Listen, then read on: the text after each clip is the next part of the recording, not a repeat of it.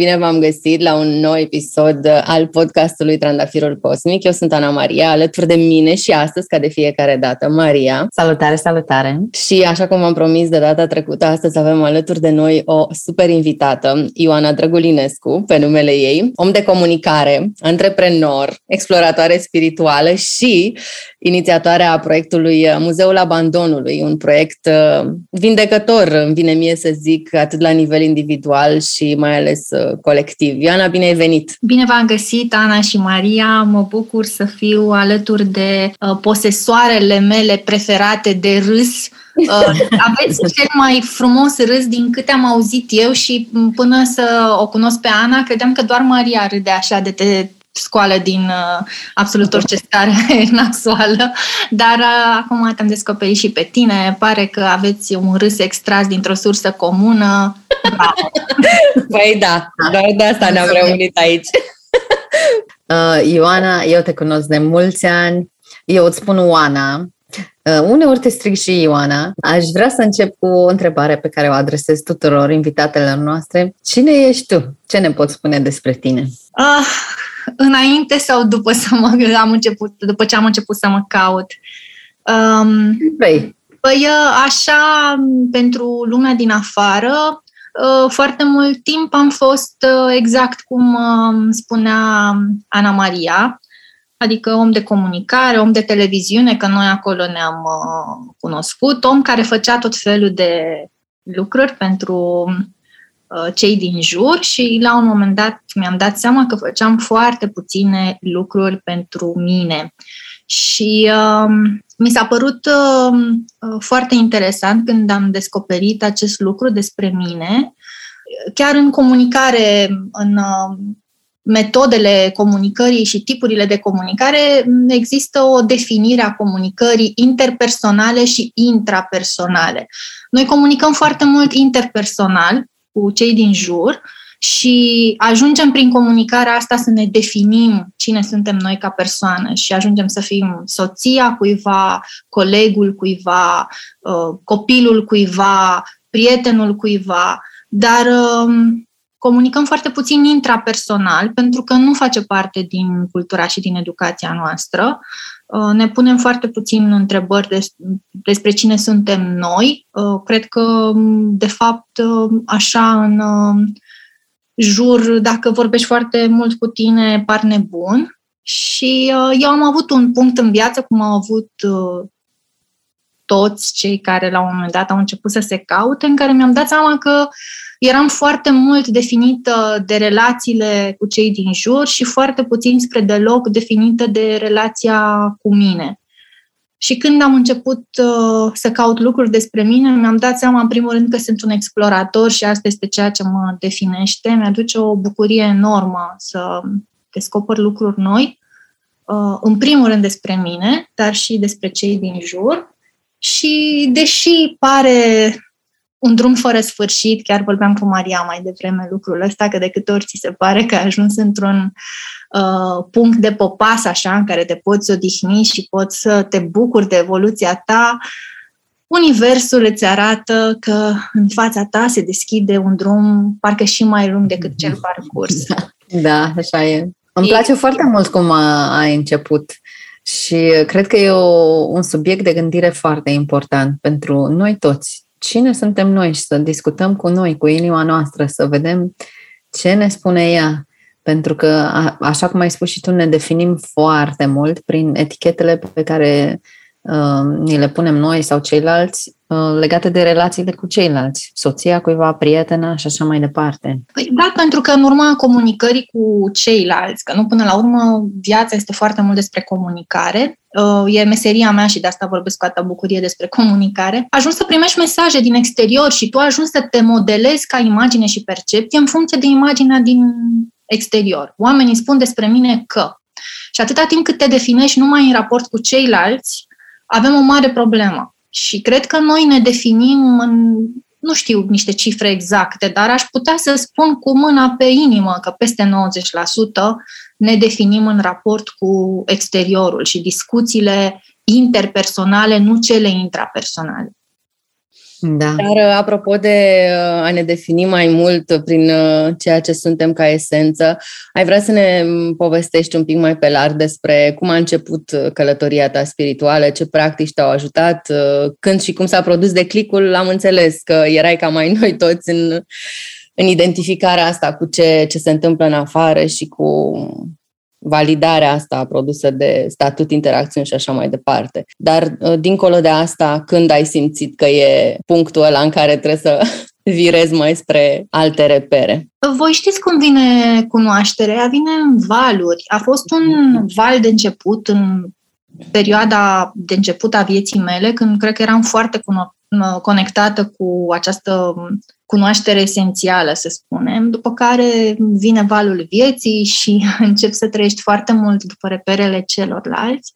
Și apoi mi-am uh, construit o viață standard care părea absolut perfectă din afară și eram convinsă și eu că este perfectă. Aveam jobul pe care îl visasem și aveam familia pe care o visasem și părea că totul se așează foarte bine în niște căsuțe acceptate social. Și apoi a venit peste mine un tăvălug, cred că aveam 37 uh, de ani, habar n-am, cam așa, dar a fost un tăvălug de tip cascadă, adică nu au venit niște picuri, ci au venit toate deodată. Brusc m-am trezit că rămân fără o căsnicie foarte lungă, care ajunsese să mă definească, pentru că, practic, ea însemnase cam toată viața mea de persoană adultă. Am rămas fără niște oameni foarte dragi, l-am pierdut pe tatăl meu, am rămas fără casa mea pe care o iubeam foarte mult, am rămas fără Uh, cumva fără rădăcini și nu știam unde să le găsesc și m-am mutat atunci, mi-aduc aminte, am povestit Mariei într-un spațiu foarte mic, într-o garsonieră, mi-am închiriat o garsonieră și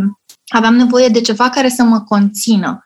Și uh, am început întâi uh, cu niște meditații foarte scurte și simple, care acum mă amuză. Știu că găsisem o aplicație cu niște meditații și nu înțelegeam absolut deloc cum se întâmplă chestia asta cu discuția cu sinele, iar mintea mea era complet răzvrătită și nu se oprea absolut deloc. Încercam să respir adânc, încercam să uh, meditez și în mintea mea săream niște avioane așa despre ce trebuie să cumpăr. Uh, trebuia să trimit un e-mail, trebuia să răspund la ceva, au neapărat să trimit un SMS, deci părea că nu pot să opresc absolut deloc uh, tăvălugul ăsta. Dar eu sunt um, foarte rezilient, adică dacă mă apuc de ceva, o să o țin așa uh, a la lung până, până când ajung într-un punct. Și nu așa știu. este. Te cunosc și așa este. Da. Uh, Maria râde de mine că nu renunț, adică dacă mă apuc de un curs și dacă îmi place și dacă nu îmi place, îl duc până la capăt. Și într-una dintre zilele în care tot așa am pusesem această meditație ghidată, era o meditație în care trebuia să te concentrezi despre respirație, la un moment dat am avut uh, o revelație, încercând să inspir, când mi-am dat seama de miracolul acestui fenomen, că o forță exterioară a putut să structureze un mecanism atât de complicat cum este plămânul și că plămânul se dilata și se umplea cu aer și mi s-a părut cel mai miraculos lucru din lume și în secunda aia mintea mea s-a oprit. Apoi lucrurile au mers foarte repede, adică nu știu, de la aceste meditații de 3 minute am ajuns la meditațiile lui Dispenza de o oră și ceva, foarte rapid, nu știu, a fost un salt. Uh, meditația a devenit pentru mine o a doua natură, cred că am avut uh, patru ani sau mai bine în care am meditat zilnic, fără niciun fel de excepție. Acum nu mai fac lucrul ăsta pentru că pot să intru în starea de meditație foarte ușor, adică nu trebuie neapărat să mă așez, să respir, să mă concentrez, să fac ceva. Dacă am nevoie să mă conectez cu sinele, mi-ajunge doar să mă focalizez un pic pe, pe interior și ajung acolo. Dar uite, în cinstea emisiunii noastre am făcut o meditație înainte. am început să fac tot felul de cursuri din care recunosc că îmi luam câte puțin, dar um, poate că cei care sunt la început să nu aștepte să găsească o cale care îți oferă 100%. În primul rând, calea de descoperire a sinelui este foarte personală. Nu cred că două suflete, două ființe se vor găsi la fel. Și cumva este așa un uh, pahar care se umple picătură cu picătură. Știu că la un moment dat uh, cei de la Mind Valley, cred că mai aveau un pic și îmi trimiteau un gold card pentru că cumpăram în continuu cursuri de la ei, pe care le și făceam de altfel. Unele dintre ele mi-am dat seama că le făcuse și Maria și discutam despre da. ele, cum a fost Lifebook. Sunt niște da. cursuri care merg de fapt, structurează tot ego-ul, adică e un soi de regăsire tot pe mental, dar la un moment dat e adevărat că am ajuns și la niște cursuri care mi-au permis accesarea unor resurse interioare care țin foarte mult de intuiție și uite aici femeile au acest avantaj fabulos de a avea un organ intuitiv extraordinar de eficient și când înveți să-l utilizezi, lucrurile devin foarte fluide și foarte simple. Nu știu, am trecut prin multe etape, am citit foarte mult, unele au trecut pe lângă mine și nu știu dacă a rămas uh, mare lucru, altele um, încă mă structurează așa, nu știu, uite, de exemplu, Calea Renunțării a fost o carte mm-hmm. foarte importantă pentru mine, pe care am refuzat-o mult timp, pentru că mi se părea asta cu renunțarea pentru mine sună prost. Adică eu I am a doer. Adică cum să renunți? Da. Eu nu știu să renunț. Dar, mă rog, e vorba despre o renunțare care duce către eliberare. E cartole, da. Iubitul tău Iubitul da. meu, da, știi de ce este iubitul meu? Pentru că prima oară când mi-a picat o carte de-a lui în mână, nu eram uh, pregătită și uh, aveam în continuare foarte multe discuții interpersonale și nu intrapersonale. Exact, și am, așa și eu. Exact am citit-o așa. cu mentalul, mi s-a părut ok, dar n-a rămas nimic uh, în mine. Și când această carte Uh, mi-a căzut efectiv din mână în timp ce mă mutam în garsoniera aceea despre care vă spuneam că era ca o pajă de nucă. Um, cartea a căzut din mână și s-a deschis la o pagină și când am citit o frază de acolo, mi s-a părut că totul pica atât de perfect în mintea și în viața mea și am reluat cartea și mi s-a părut că era o cu totul altă carte, pentru că și eu eram într-o cu totul altă viață. Și m-a învățat foarte mult despre traiul prezent, Mă întreba o prietenă de curând ce înseamnă să trăiești prezent și i-am dat uh, uh, exemplu unei acțiuni pe care o făceam chiar în momentul acela, și anume cumpărasem un buchet de flori și luasem din piață niște mm, flori de toamnă și mm, buchetul era foarte mare, nu știu câte fire au fost, poate 100, dar uh, m-am apucat să iau fiecare fir în parte și să curăț frunzele de pe fiecare tijă și să o tai pe fiecare la lungimea celelalte și să admir fiecare floare. Și am zis, uite, teoretic, probabil că mi-a luat mult mai mult timp decât mi-ar fi luat să pun florile alea pentru Dumnezeu într-o glasă, să pun un pic de apă. Dar um, procesul de a te bucura de fiecare floare, care de altfel se și sacrifică la tine în casă și moare, este o parte neplăcută în a cumpăra flori tăiate, este un gest de prezență și îți dă o bucurie imensă și completă în a primi acele flori în viața ta și cred că și acelei flori oferă cumva uh, sensul finalului ei de viață la tine în glastră. Și atunci asta este un tip de acțiune și de prezență care dă o cu totul altă intensitate unui gest aparent uh, banal. Și dacă reușim să facem lucrurile astea cam cu fiecare părticică din viața noastră, da, trăim la cu totul altă intensitate. Mm. Ce frumos ai spus! Aș vrea să spun ceva despre cele două cărți pe care le-ai menționat. Uh, Un pământ nou de cartole și um, Calea renunțării de David Hawkins. Eu am avut experiențe similare cu ambele cărți. Prima dată când le-am citit, știu că mă uitam uh, la pagini și spuneam despre amândouă. Mă, eu înțeleg absolut toate cuvintele de aici din carte, dar nu dar înțeleg ce vor să spună oamenii ăștia. Și știu că prima dată am citit cartea lui Eckhart poate acum 10 ani, nu mai țin minte exact, dar după niște ani am redeschis-o și am putut să o citesc cu atâta ușurință și cu atâta bucurie pentru că înțelegeam absolut tot și toate conceptele se legau foarte frumos și aveau un sens pentru mine.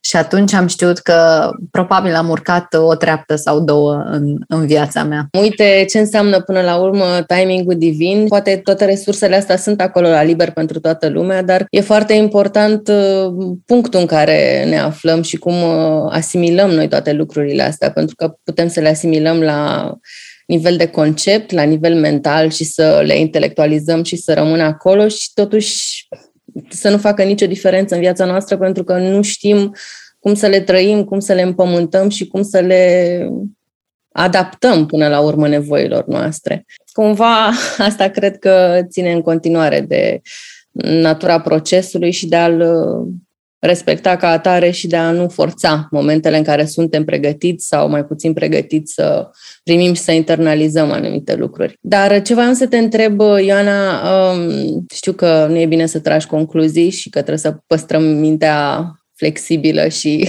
liberă să primească în permanență, dar până în punctul ăsta, looking back așa la călătoria spirituală, mm, care a fost uh, cel mai important uh, take-out, să zic așa, ca să nu zic concluzie? Uh, păi sunt uh, două, mă rog, sunt multe, dar să spunem două principale. Una este că dacă ți-e frică de suferință, e nasol. Nu prea se întâmplă părțile astea de aprofundare, nu știu, aprofundarea vieții, aprofundarea cine ești tu, aprofundare în general, atât de ușor. Ele de obicei vin pe un uh, fundal de disperare. Probabil că disperarea este cea care te face să ieși din uh, cutiuța ta, unde de altfel ți-e confortabil, și uh, să cauți altceva. Mă și gândeam ca paralelă că e ca atunci atunci când învățăm să mergem. Uitându-te la un copil, de câte ori cade și în ce hal săracul se bușește, una dintre finele mele, chiar în perioada în care învăța să meargă, se lovea atât de tare încât mama ei a cumpărat un fel de cască, râdeam de copil, că era ca o cască de ruivist, dar uh, copilul uh, alerga, nu știa să meargă, dar când o lua, o lua direct către zid și uh, da, probabil că dacă ai avea această tendință de a te proteja pe care o au adulții, n-ai învățat niciodată să mergi. De obicei, momentele acestea de aprofundare vin cu suferință și trebuie să o iei un pic cu degajare și să dai seama că suferința în final e mai puțin relevantă decât uh, învățarea. Și doi, că atunci când ți-e confortabil, nu prea e bine. Schimbarea, de obicei, de câte ori rezistăm schimbării, rezistăm evoluției.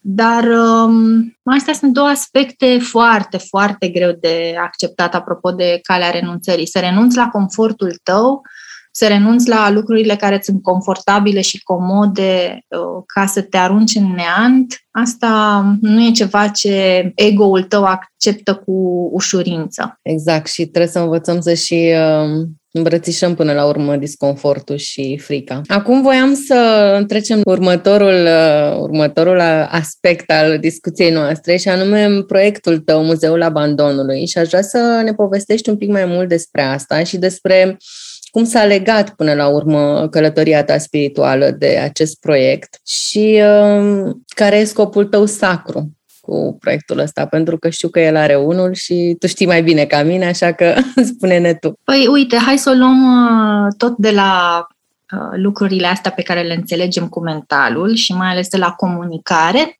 Uh, comunicarea este o mișcare între trei elemente, între emițător, mesaj și receptor. Și am uh, pornit de la um, o discuție mai veche cu un client uh, de-al meu din zona socială, căruia explicam că oricât de mult ai șlefui mesajul uh, pe care îl construiești în comunicare, dacă receptorul nu este pregătit pentru recepție, lucrurile nu au cum să se termine bine. Și Uh, din păcate, în România încă nu suntem uh, pregătiți să fim empatici.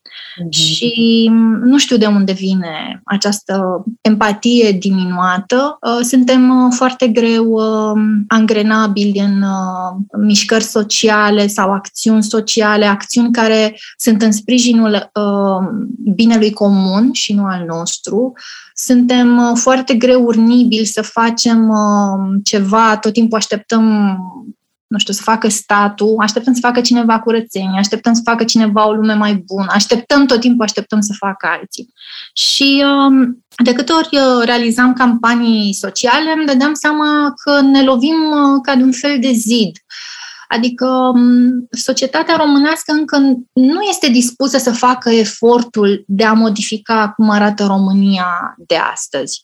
Și um, chiar și eu în comunicare îmi dădeam seama că sluțesc uh, atât de mult ce am de comunicat de teama că oamenii nu vor primi. Uh-huh. Poveștile pe care noi le prindeam pe teren, făcând interviuri, uh, făcând cercetare pentru proiectele noastre sociale, ne dădeam seama că nu avem cui să le trimitem. Și de ce nu avem cui să le trimitem? Pentru că noi, când spun noi, mă refer la mass media în general, am trimis către public foarte mult timp niște mesaje gata amestecate, uh, gata aranjate în așa fel încât să nu deranjeze cu nimic. Și e foarte greu acum să iei un public uh, care stă comod vorbim iarăși de comoditate și de lipsa de dorință de a renunța la confort și să-i spui Uh, dude, hai să zic care e situația. Uite, noi trăim într-o țară în care abandonăm 1,6% dintre copiii pe care îi naștem. Oricum, naștem foarte puțin, din ce în ce mai puțin. Uite, 2019 a fost anul în care s-au născut cei mai puțini copii în România în ultima sută de ani,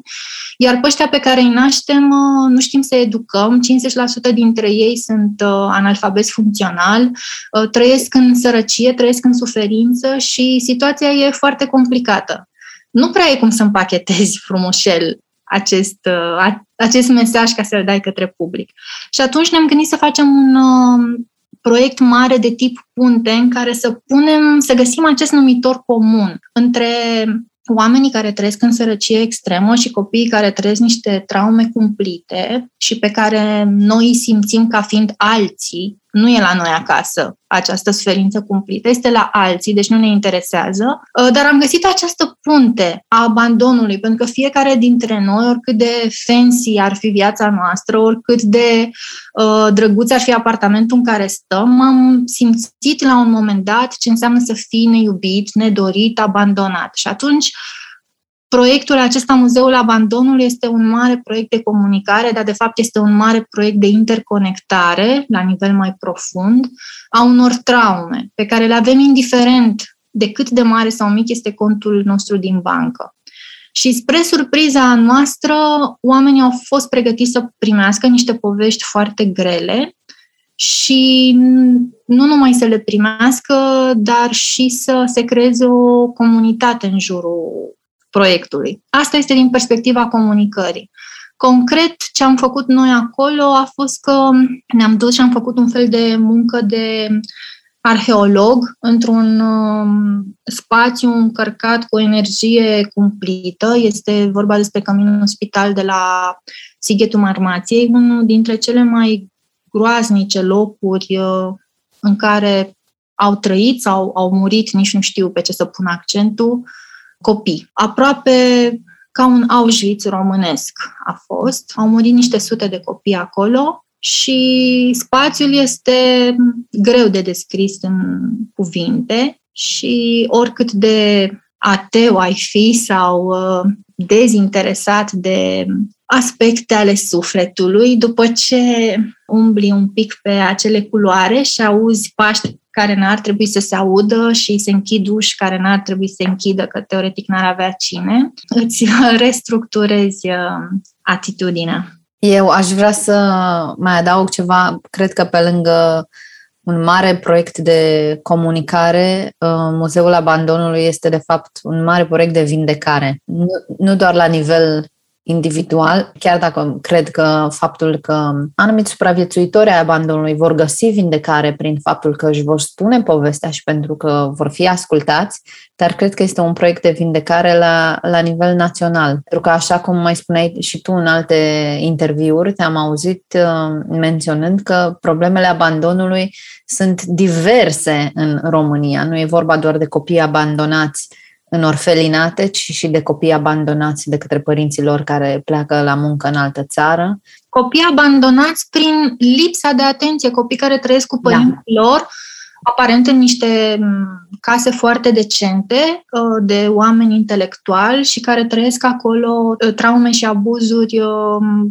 greu de povestit. Și cu toate astea, uite că își găsesc curajul și au făcut acest lucru și au povestit, iar uh, poveștile lor, care, repet, nu au uh, nimic de marketing și niciun fel de sclipici, au uh, 30, 50, 100, 120 de share-uri și oamenii revin și citesc aceste istorii pentru că rezonează în ei o durere comună. Acesta este un aspect pe care l-am tot discutat cu Maria. M-am întrebat în primul rând de ce a venit povestea asta în viața mea, dincolo de ce știu eu să fac, să organizez, să comunic, să pun la oaltă echipe, ce anume trebuie să fac cu povestea asta, pentru că mi se pare că acest uh, red, rabbit hole al uh, suferinței și abandonului este ceva foarte profund pentru România. S-au abandonat teribil de mulți copii în timpul comunismului. Pe lângă sutele de mii de copii abandonați, au fost, uh, cred că, milioane de avorturi făcute uh, ilegal. Au fost foarte multe femei care au murit încercând să scape de acești copii pentru că nu mai puteau crește, pentru că aveau 5 sau 6 sau 7 acasă și realmente nu aveau cu ce să-i hrănească. Dar uite că abandonul nu se oprește, că Decretul 770 a dispărut, că teoretic România nu mai are nivelul de trai din timpul comunismului, dar totuși rata abandonului este aceeași. Dincolo de, nu știu, date statistice, sociologice, psihologice, ce anume se întâmplă la nivel energetic aici, de nu reușim să resetăm acest comportament absolut uh, deviant, uh, de a face copii fără a fi pregătiți să-i facem, de a-i face fără a fi pregătiți să-i creștem și de a renunța cu atâta ușurință la ei. Și da. ce crezi că se întâmplă? Ana, nu știm. Uh, chiar um, tot întoarcem această problemă pe, pe toate părțile. Sunt extrem de multe fațete.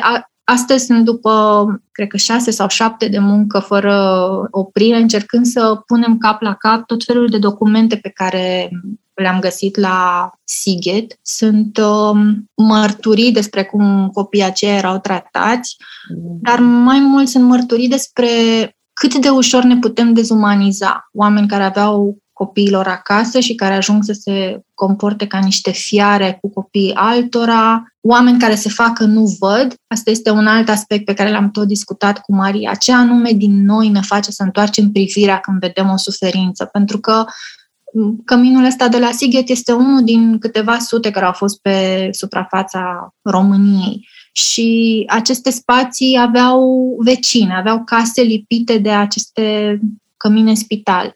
N-aveai cum să nu vezi sutele de mânuțe prinse de gratis sau strigătele lor de disperare sau nu știu ce lucruri cumplite se mai întâmplau acolo și cu toate astea nimeni nu a văzut și nimeni nu a făcut nimic.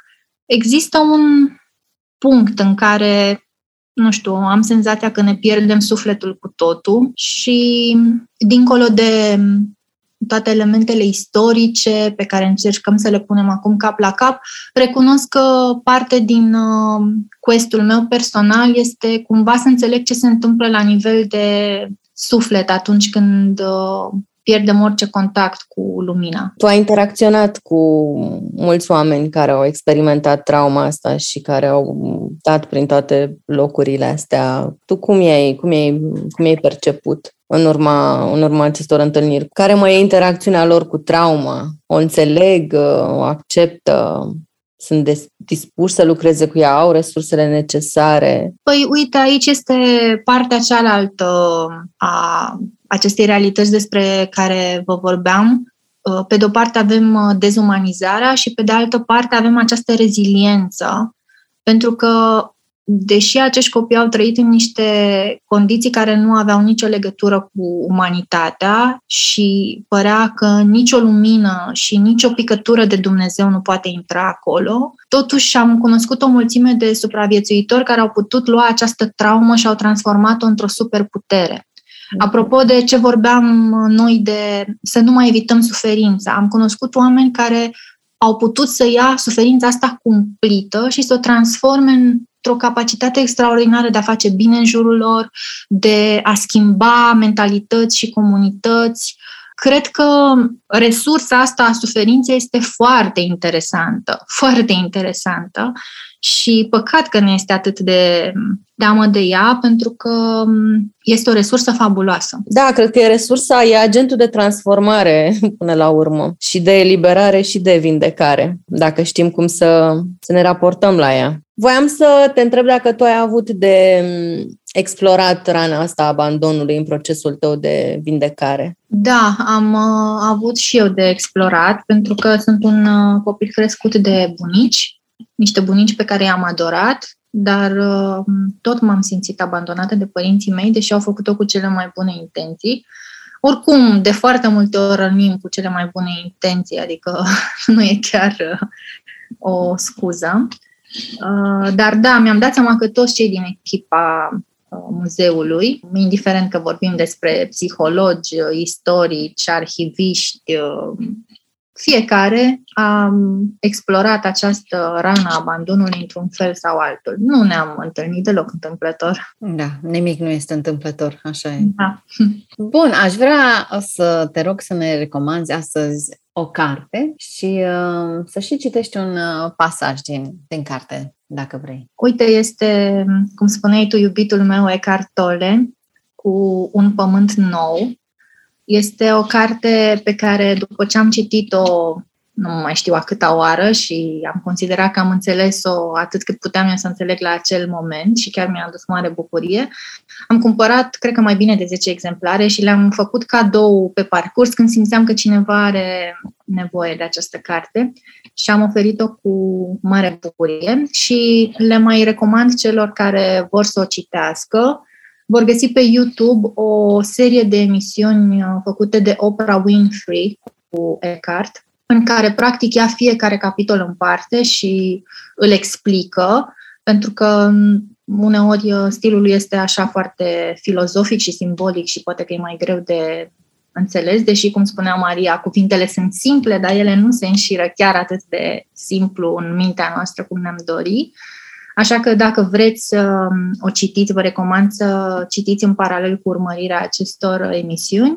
Și uh, înainte să vă citesc pasajul, o să vă mai spun și faptul că opera l-a sunat personal pe Eckhart să-i spună că a ales uh, această carte să fie parte din uh, clubul de carte al emisiunii ei, care era la acel moment cea mai urmărită emisiune de carte din America. Deci era huge să te sune opera personal, iar Eckhart, care a lucrat foarte mult cu ego-ul, nu a avut absolut nicio reacție, a spus doar un mulțumesc uh, modest și asta a nebunit la telefon, că nu să creadă Uh, nimeni nu urlă de partea cealaltă a telefonului, nimeni nu șmurge părul din cap în această bucurie și exaltare că fucking Oprah Winfrey îl sunase. Dar ea povestește cu umorul ei specific.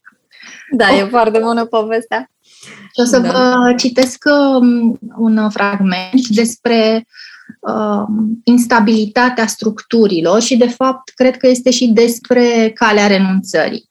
Motorul inconștient din spatele ego-ului este nevoia de a-mi consolida imaginea celui care cred eu că sunt. Sinele fantomatic care aprinzi viață atunci când gândirea, o mare binecuvântare și deopotrivă un mare blestem, a început să preia controlul și a eclipsat simpla, dar profunda bucurie a uniunii cu ființa, cu sursa, cu Dumnezeu. Indiferent care este comportamentul pe care îl manifestă ego-ul, Forța motivațională ascunsă este întotdeauna aceeași. Nevoia de a ieși în evidență, de a fi special, de a deține controlul, nevoia de putere, de atenție, de mai mult. Emoția din spatele întregii activități a ego-ului este însă teama. Teama de a fi un nimeni, teama de non-existență, teama de moarte. De ce există teama? Deoarece ego-ul apare din identificarea cu forma, iar adânc înăuntru el știe că nicio formă nu va dura veșnic, că toate sunt de fapt trecătoare. Odată ce ați realizat și acceptat că toate structurile și formele sunt instabile, chiar și cele materiale și în aparență solide, în voi se va naște pacea. Se întâmplă astfel deoarece conștientizarea lipsei de permanență a tuturor formelor vă revelează dimensiunea din interiorul vostru, cea care trece dincolo de moarte și pe care Isus a numit-o viață eternă. Foarte frumos uh, da. pasaj și cred că uh, această teamă de dispariție a fizicului, de moarte, a fost cel mai puternic resimțită în ultimul an și jumătate. Am văzut teama aceasta la nivel colectiv, creând o isterie pe toată planeta. E ceva, ceva ce eu nu înțeleg. Cum putem privi cu atâta naturalețe nașterea, care are în sine deja cuprinsă moartea? E clar că atunci când ne naștem vom și dispărea la un moment dat și cum de privim cu atâta dramatism moartea, care de fapt este la fel de naturală ca apariția vieții. Pentru da. că e o frică dobândită, nu? Asta ni s-a insuflat uh, din totdeauna. Nu cred că ne naștem cu teama asta. Nu. Probabil. Ne revenim la copilul care învață să meargă dacă ar ști că e atât de periculos, probabil că n-ar mai face. Norocul lui este că nu știe. Îți mulțumesc, uh, Ioana. Mi-a plăcut foarte mult să te, să te ascult. Nu am râs atât de mult astăzi cum râdem când ne auzim noi la telefon. Pentru că Ioana n-a avut astăzi uh, șansa să-și arate simțul umorului. Are un simț al umorului absolut fabulos și savuros. Dar uh, mi-a fost drag să te ascult. Putem să facem o la un moment dat despre bancurile pe care ne trimitem, ne le trimitem una alteia. Avem exact. simț al umorului absolut uh, imbecil. Da. Astăzi am vorbit doar despre abandon. Da. Unul din bancurile mele preferate a venit de la tine, este cel cu vraciul, dar nu pot să-l spun acum. exact. Este superb. da. Da. Mulțumim, Ioana. Mie mi-au dat și lacrimile, m-am și făcut piele de găină toată la un moment dat. Um, all in all, îți mulțumim pentru contribuția ta, pentru povestea ta, pentru călătoria ta și pentru că alegi să ajuți în fiecare zi și că ai ales să împărtășești uh, povestea asta și cu noi aici. Mulțumesc! Mulțumim! Vă pup! Mulțumim! Pe curând!